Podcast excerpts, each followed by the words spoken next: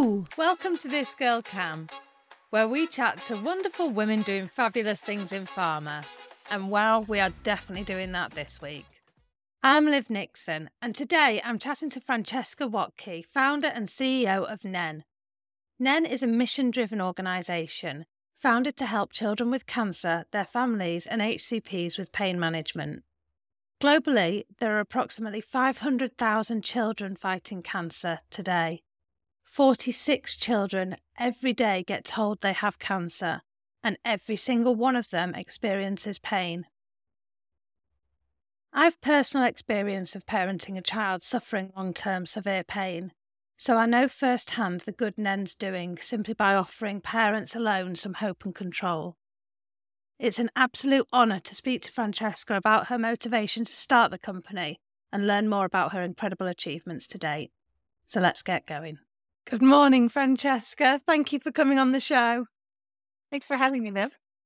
Oh, it's an absolute pleasure. I'm really looking forward to talking to you. Francesca, I'm desperate to get into talking about your business and the work that you're doing at the moment. But before we do all of that, I'd like to find out first a little bit more about Francesca away from work. Sure. I'm a mom of three teenage boys. So Max is 17, Charlie's almost 16, and Simon's 13. So that certainly keeps me very busy as a taxi driver when I'm not working. It's they're a great source of humor and joy and inspiration. Happy to do it. Three boys. We're busy. I can only imagine how much time you've had to spend cleaning bathrooms. yeah, and buying groceries. Yeah, no, they definitely keep us on our toes and certainly keep us laughing and, and our refrigerators clean. So, yeah, I can imagine constantly. Yeah. So, what are the things you, outside of ferrying your boys around? What sorts of things interest you outside work? We're, we really are very focused on our family. We are quite busy during the week. Both my husband and I were both digital ther- pediatric digital therapeutic CEOs. So, we are quite busy during the week. They're quite busy, the boys with their sports during the week. So, on the weekends, we we really like to relax when we can, when we're not driving them to their various sports games and practices. And as a family, we love traveling and going out to eat and exploring new things and getting fresh memories. Yeah. Making memories. Lovely. Yeah. Perfect. So let's talk about your work then, because this is it's so fabulous what you're doing. So first of all, just give me a little insight into obviously you worked at Almirall, MSD, Novartis. You've worked at some huge organizations. And then in February 22, is that correct? Yeah. You came away from all of that to set up NEN. So tell us about that. Yeah. So, you know, my career over the past, gosh, nearly 30 years now has been really focused on drug development, but it hasn't been a linear route. I started in managing clinical trials, then I went on to get my PhD. I'm trained as a scientist, and then went into biotech, private equity, then strategic management consulting, and then have been in pharma for quite some time. But the red line has always been trying to accelerate product development to get to patients who really can stand to benefit from it. Mm. About nearly eight years ago, I got into the digital health first as a digital health venture capital investor with Merck, as you mentioned, and then as chief digital officer, where we were operationalizing digital solutions in house at Almirall. And we also started a digital health startup accelerator there, which was great fun. We incubated a total of 10 companies and kind of help them with their business models and with their go-to-market plans. I'm really happy to say that all of them are still are still around and that's been great news. We've had two exits, which is unusual and quite nice, but it really got us very close to the startup world and, and thinking about not just creating solutions, but really solving for problems within healthcare because I think many startups come up with really cool tech that isn't really keeping anyone up at night. The, we always try to focus on solution seeking for real world problems, either within the industry or within healthcare. And when I was thinking about what my next steps would be, I knew I wanted to do something that was very mission driven, that really was had patients truly at the core and can really benefit patients' lives in a meaningful way. And so I put my consulting hat back on. I did a scan of the whole of the digital health landscape and was really surprised to see there were so few innovations within pediatrics in terms of digital health. The Venn diagram was where are the gaps? Where are the needs? Can those gaps or needs be filled with a digital solution, but specifically with a digital therapeutic? Because I feel strongly that's the fourth wave of medicine. We've had small molecules, then biologics, then cell and gene therapy. And I've been lucky enough to work across all of those areas. But now I really see digital therapeutics as the wave of the future, particularly when our healthcare systems are so taxed after COVID. There's been a tremendous amount of physician and, and healthcare provider attrition. So, how do we solve for real world problems using digital therapeutics and then the last piece of that Venn diagram is do I care? Is this something that I can be really passionate mm-hmm. about? And that was the genesis of NEN. We had looked at digital therapeutic solutions for adults to help adults management manage their pain via cognitive behavioral therapy. And I thought, why not apply and adapt that for children? Pain is such a huge issue in pediatrics and is really not an area of a tremendous amount of research. And there is a WHO mandate that came out that said pain in managing pain for kids is a fundamental human right. And I thought, why not apply gamification and leverage play in children to to find a way to get them the therapy that they need and then democratize that therapy to make sure that kids all over the world regardless of their economic situation or their access to healthcare could benefit from that wow wow so why do you think that it was such an area of so little research? Now you've obviously you've come the way down the line. What have you learned? It's not entirely clear. I think pediatrics is viewed as a very niche market. I don't think it's so niche. A quarter of our population are kids. So it's really quite large. They're probably the predominant users of digital technology. My children are constantly showing me things on my phone and on the computer, and they've been, they've never lived without technology. And for them, it's perfectly normal. And if you ask them how they'd like to get therapy, and there was a study about this recently, I think it was something like 75% of them would rather get therapy on a digital platform versus in person, something they're familiar with. And we're trying to create and gamify therapy for kids so it's fun and they don't even really realize that they're getting therapy or they're learning these skills along the way. But it is, in fact, delivering what we think will be the same level of effectiveness and efficacy that, that we're seeing in person setting. Part of the problem with pediatrics and within the mental health space, if you will, is there are very few pediatric psychologists even fewer that are trained in pain management. So it really becomes an access issue. We have a collaboration with one of the largest, I think now the largest pediatric oncology center in Europe. And they expect to see 2,000 kids with cancer this year. And there's one pain psychologist that's managing all of those patients. Currently, kids are triaged based on whether or not they have pre existing mental health conditions and within the, the course of that therapy, if their therapist happens to be trained in pain management, they may also get some some pain management. But CBT is great in that it can really be applied to kids across different different conditions, different types of cancer, different stages of cancer, and can be modified across different ages as well. So we're focusing on kids with cancer between 7 to 12 but then we're going to quickly expand to the littles, which is where there's a huge area of unmet need. The scientific comparators aren't as robust as that mid age range, which is why we're going to start there. And then we'll go into the adolescents. And then beyond pain and cancer, we're going to look to do smaller studies in different areas of chronic pain for kids, like IBD, irritable bowel disease, migraine, aplastic anemia, sickle cell, orthopedic issues, neurodegenerative conditions. So, our goal is to really treat kids with pain across the continuum and wherever they are. So, talk to me more about the gamification bit, if you will. Tell me, try and describe it to me because I'm really fascinated by it. Obviously, my I've got a nine year old and a nearly nine year old and a nearly 10 year old. So, I've got, I've also got a couple of two year olds, so they're, they're, smaller, but certainly the nine and 10 year olds, I, I know they're on Minecraft and Roblox all the time. So they, they know so much about coding and all of this. So how is it that is it that that you're bringing out of them when they're doing this? So tell me a bit about it. That's exactly right. So we're creating a bit of a fan- fantasy world for them. We have three virtual companions who look like these sort of forest fairy creatures that are very sort of gender neutral and ki- different kids have decided that there are different genders. So I think that they'll resonate with all of them. Yeah. They're not bound by ethnic norms. Initially, we had a bunch of virtual companions that we thought we would create to look like the children, but because we want a really global footprint, it's really hard to do.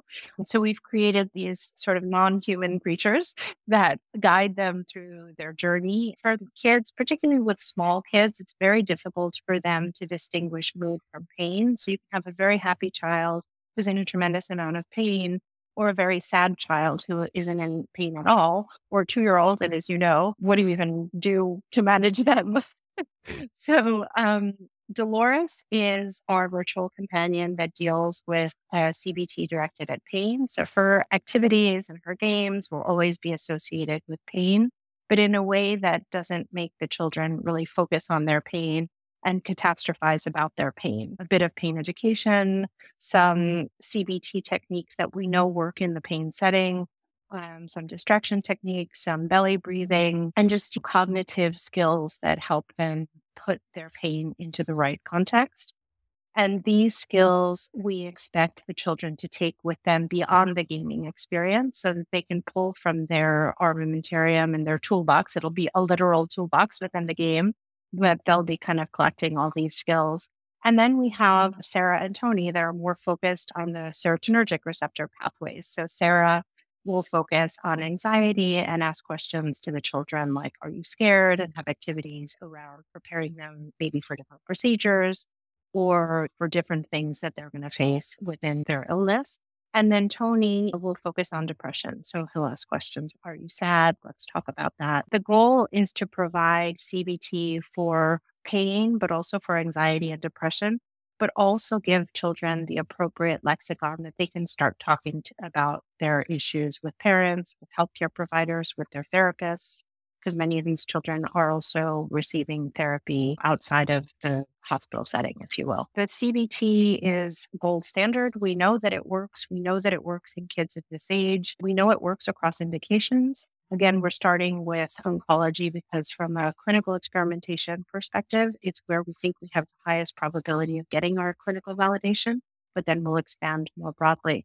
So, the gamification piece is a, tool that we can use to to use positive psychology and rewards based psychology in order to get the children to complete their modules and unlock different worlds and different different rewards along the way altruism is also something that as a mom is really important for me to introduce to the kids. I think the whole world can do with a bit more kindness.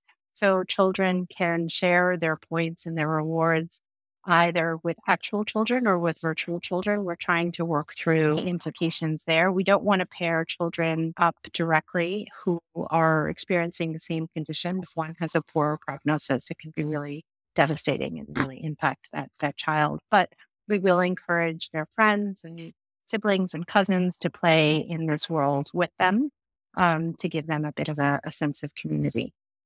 Yeah. Wow. So you're a year in pretty much now, aren't you? The, the your anniversary next month. Yeah, we're just coming up to it. How's it been? It must have been a roller coaster for you. It's, it, it in itself is so emotive. Yeah, it's definitely been a roller coaster, but it's certainly the best thing that I've ever done professionally or personally. As a family, we're all really bought in. We're early investors. We we continue to be. We've also brought on investors, angel investors, and I've been really humbled by the help both financially and strategically that we've gotten from our advisory boards. We have an amazing clinical advisory board that is comprised of worldwide experts from pediatric pain, and then our business advisory board, which are top digital health venture capitalists, pediatric innovators, social impact drivers, and um, names that some would know within the digital health community. And they've both these boards have been absolutely critical in unlocking doors and unblocking things for us. And I think is really responsible for our momentum and the speed with which we've been able to tackle our milestones. We set out milestones for two years at the very beginning, and by six months, we had reached all of them. So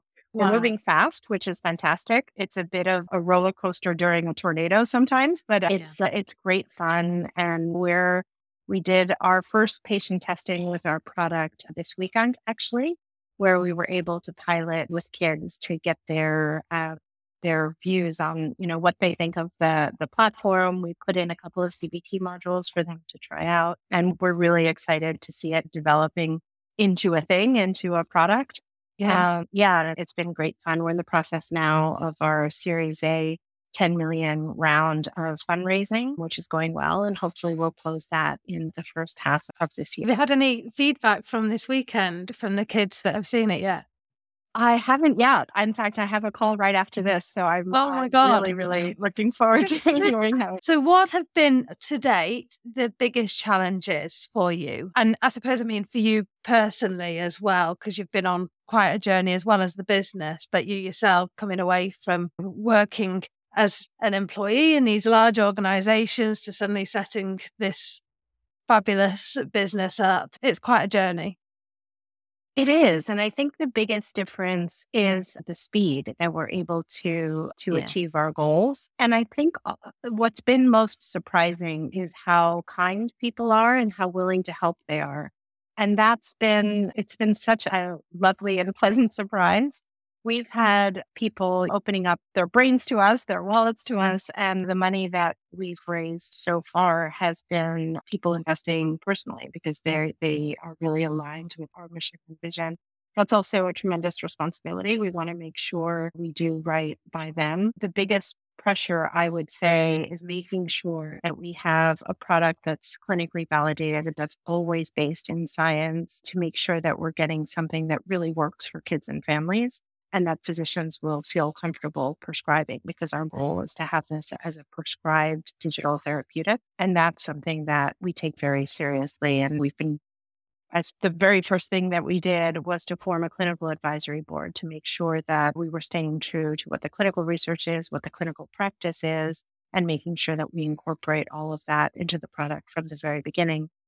And also working with parents and kids from the very beginning to make sure that they're helping us co-develop the product in a way that's meaningful and, and useful and for the kids fun for them. Yeah. About the engagement that you've had from some parents must have been fairly overwhelming, really. I can It's been really overwhelming. And we we always make a point of securing some time in our agendas after a call with parents or with kids because um, you know, their stories are so difficult. And um and the strength that they have is just amazing. Um, you know, we've also had some parents reach out to us who have lost children, but they really want to help other kids with their experience. And across the board, what we've heard from parents is beyond the initial diagnosis of cancer, which is obviously devastating for these families. Managing their pain is the second most difficult part of this journey for them because parents feel really helpless in terms of not really having much to do to help their kids during this time. So we're we thought of it initially as a nice to have a, a, set of, of parent services, but we've actually moved up the development of the of the parent to make sure that we can give them the tools that they need to help their kids get the best outcomes from CBT. We're not going to be delivering CBT to the parents directly, though that was a discussion that we had as well but we really want the patient, the child to be our, our focus. But we want to give the parents the tools, things like parental modeling, social learning, giving them even scripts to how to respond in a way that is supportive of the CBT that they're getting, doesn't augment the catastrophization that the kids are feeling. Sometimes that the parents, of course, every parent wants to do what's best for their child, but you know, these are very visceral responses sometimes and making sure that they're saying things to the child that are supportive and helpful rather than potentially negative or causing some untoward responses. It's it probably it's giving them a feeling of control as well back at a time when there's they're completely helpless. As um, Yeah, I have some personal experience of that. And I know I can tell you, as a parent, being just being told that there is something you can do and be and feeling that you can make the tiniest bit of difference at any time is it goes a long way. Yeah, I, that that's exactly what we've heard from other parents, and we're giving the parents some homework as well. So some of the parental assessments and are going to be done by the parents rather than by the physicians. Because if we rely on the physicians, again, we're confronted with this access issue. So we want to empower the parents who know the child better than anyone to make some of the, the pain assessments, some of the psychological assessments. And of course, these are all parent reported outcomes that have been co developed between parents and physicians. So they're easy for a layperson to understand. It's just a series of kind of you know, drop downs in the platform that the parents have access to. And then the two apps are connected. So the parents can see the progression that the child is having within the game, can understand some of the modules that they're completing, and then have some critical to successful CBTs having that homework where it's reinforced. And the parents can reinforce some of their learnings with, with some mm-hmm. activities and ideas for play for with their children. Yeah.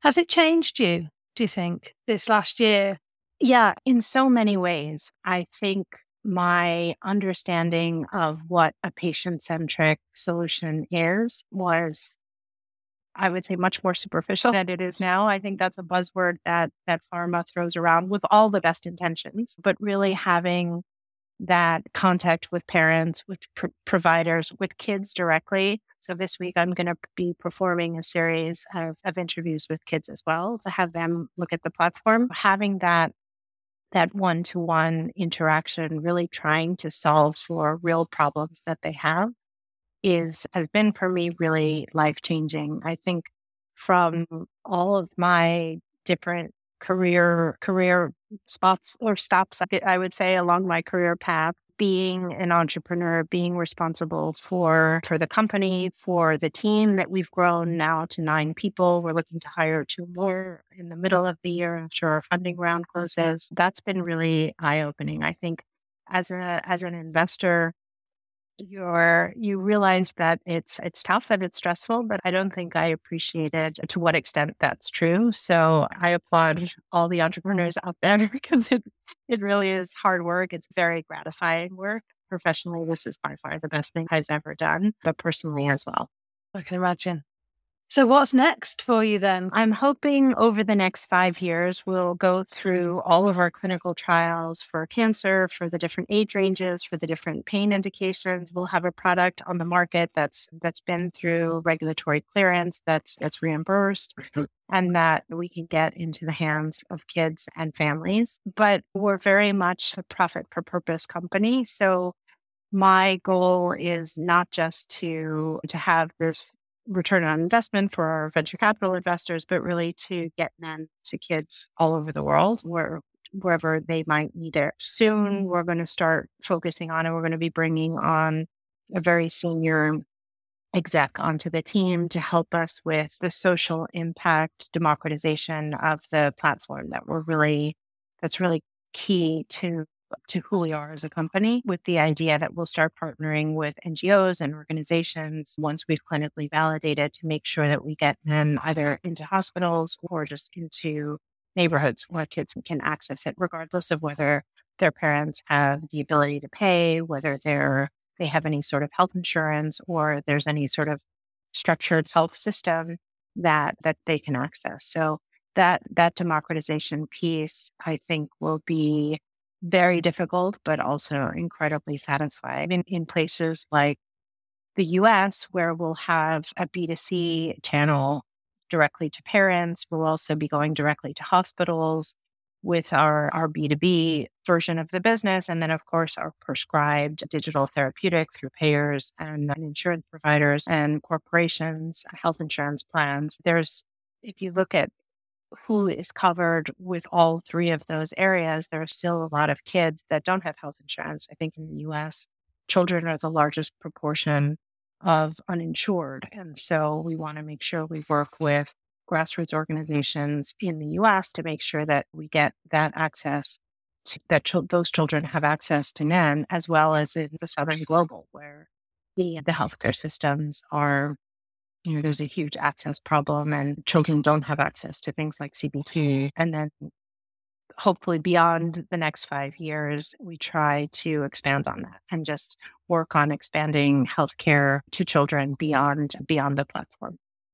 Francesca, we've talked a lot about your business. Normally, it is more about you as an individual, but so I make no apologies for the fact that we've talked so much about what you're doing because it's uh, it needs that time. So I'm glad to have done that, and I'm fascinated by it. But I do want to get more, a little bit more into you, and I'm really curious as I'm talking to you. You're so passionate about what you do.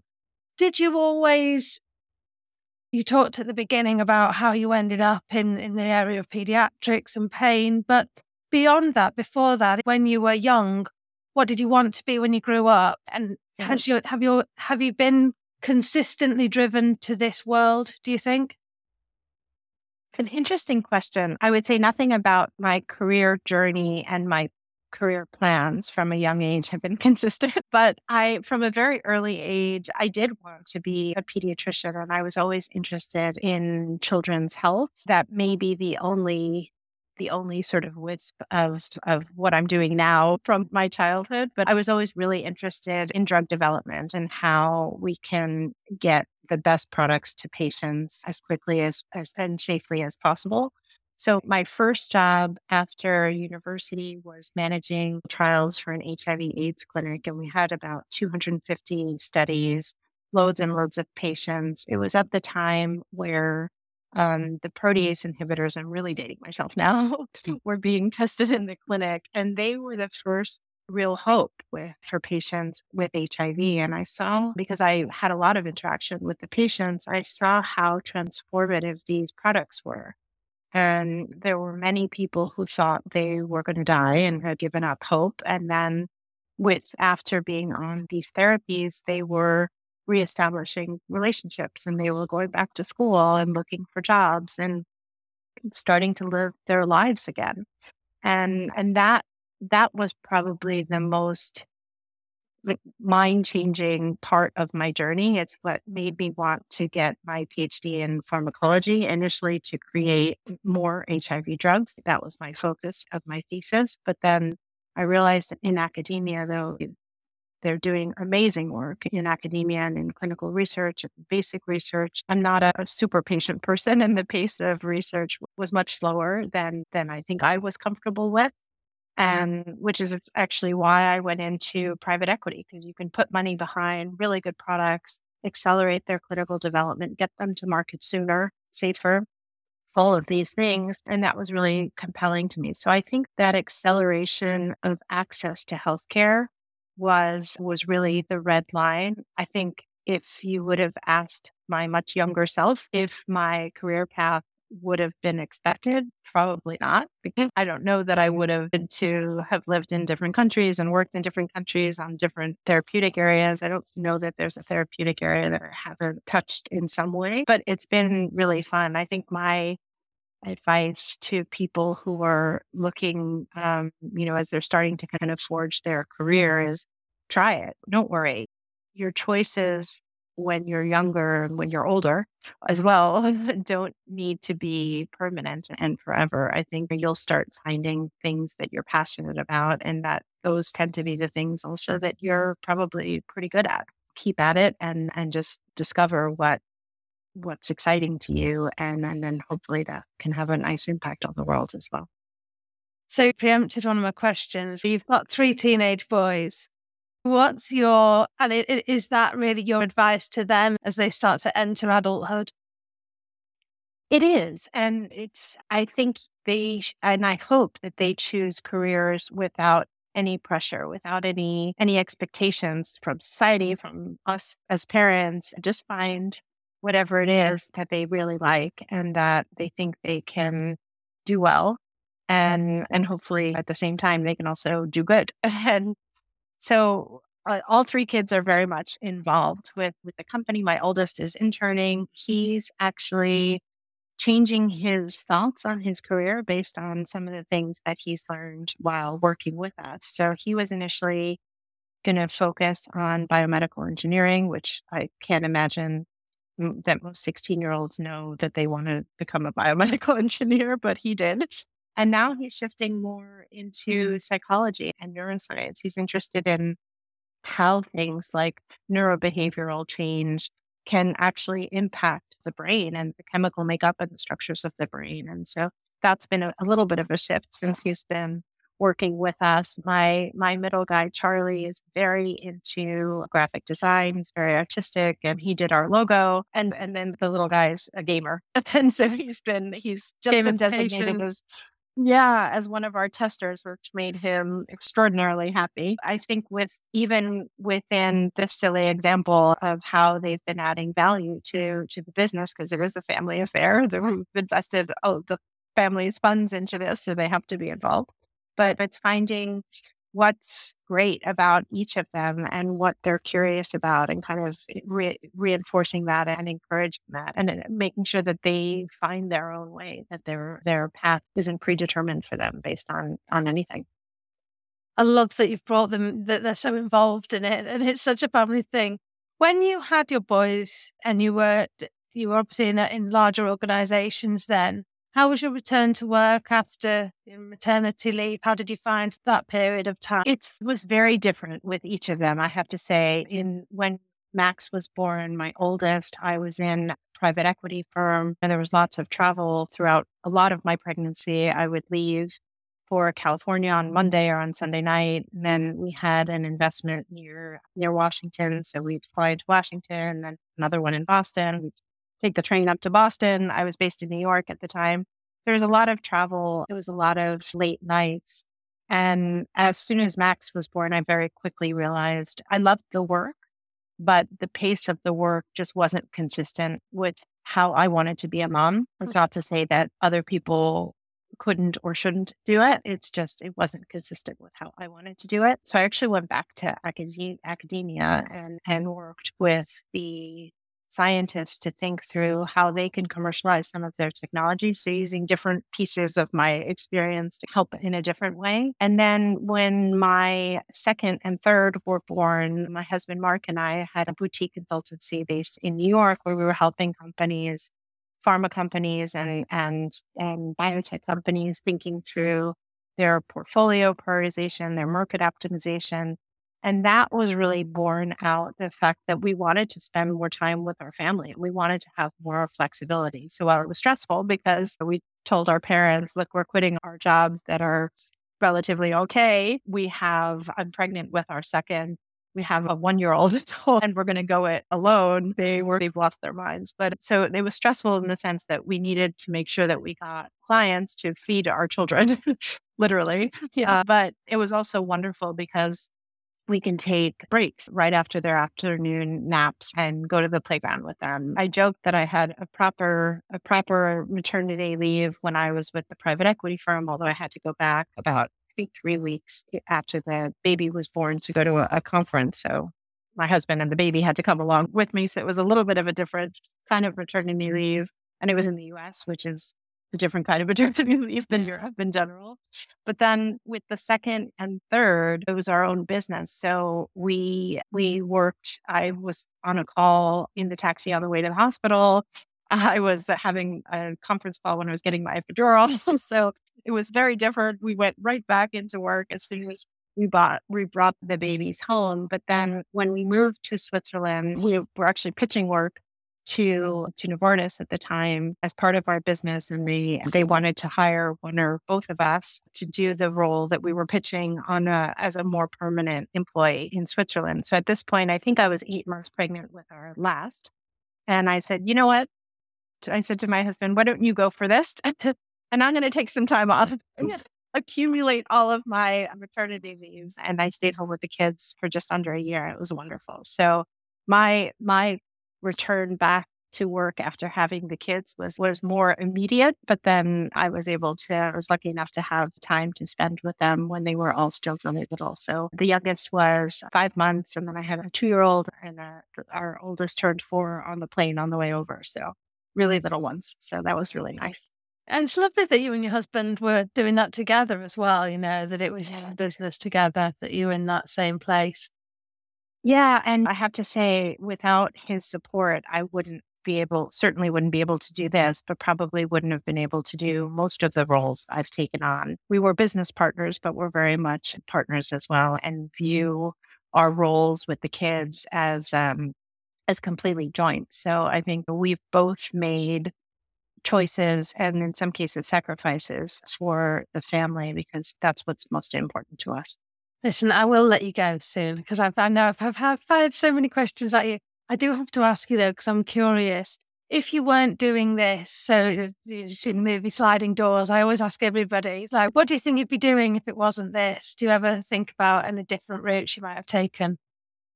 I honestly have no idea because I didn't think I would be doing this. So I'm not really sure how to answer that. I wish I had a wonderful answer that would be a completely different Astronaut. career based on a hobby of mine or no, I I really love what I'm doing. I've really loved what I've done. I love learning. So that's been a really important aspect of every mm-hmm. new role I take. I my my favorite day is the first day of a new job when I have absolutely no idea what I'm doing. love that. and I have to figure it out. But that I think the detective work is something that drew me to academia. It's it drew mm-hmm. me to strategic and management consulting. I think being an entrepreneur now, every day I wake up and there's at least 10 things that I don't know that I have to figure out. So I don't know, maybe I would be a detective or something. I don't know. Yeah. Let's go with that. I would cry Private detective. That'd be amazing. Yeah. Francesca, it's been so lovely to talk to you. If anybody wants to know more about your business, can we send them to your website? Can we get them to get in touch with you via email? Is it Absolutely. And thank you so much for having me. It's been a real pleasure. And, and I'm glad you invited me on the podcast. Our website is nen.health, and my email address is francesca at nen.health. So happy to connect and, and also to chat. We've had a lot of people just cold calling us saying they're interested in what we're doing and wanted to help and and also parents uh, hoping that we can move even faster so we can yes. make sure that we get them to, to their kids. I'm happy to chat and and thank you again for this opportunity, Liv. No, thank you. Thank you so much. I will I'll put all those details in the show notes so that people can do that. Excellent. Thank you. Well, that brings us to the end of another episode. If you'd like to learn more about Nen Health or you want to connect with Francesca, check the show notes for the website and email address she provided there. Thank you so much for listening. If you've enjoyed this episode and you're enjoying the podcast in general, please do subscribe if you haven't already and keep spreading the word on social media. As always, go to www.thisgirlkam.com to see this interview in print and to find out who my guest is next week. You can follow me on LinkedIn, Instagram, Twitter, and Facebook, all under This Girl KAM. Thanks again, everyone. Bye for now.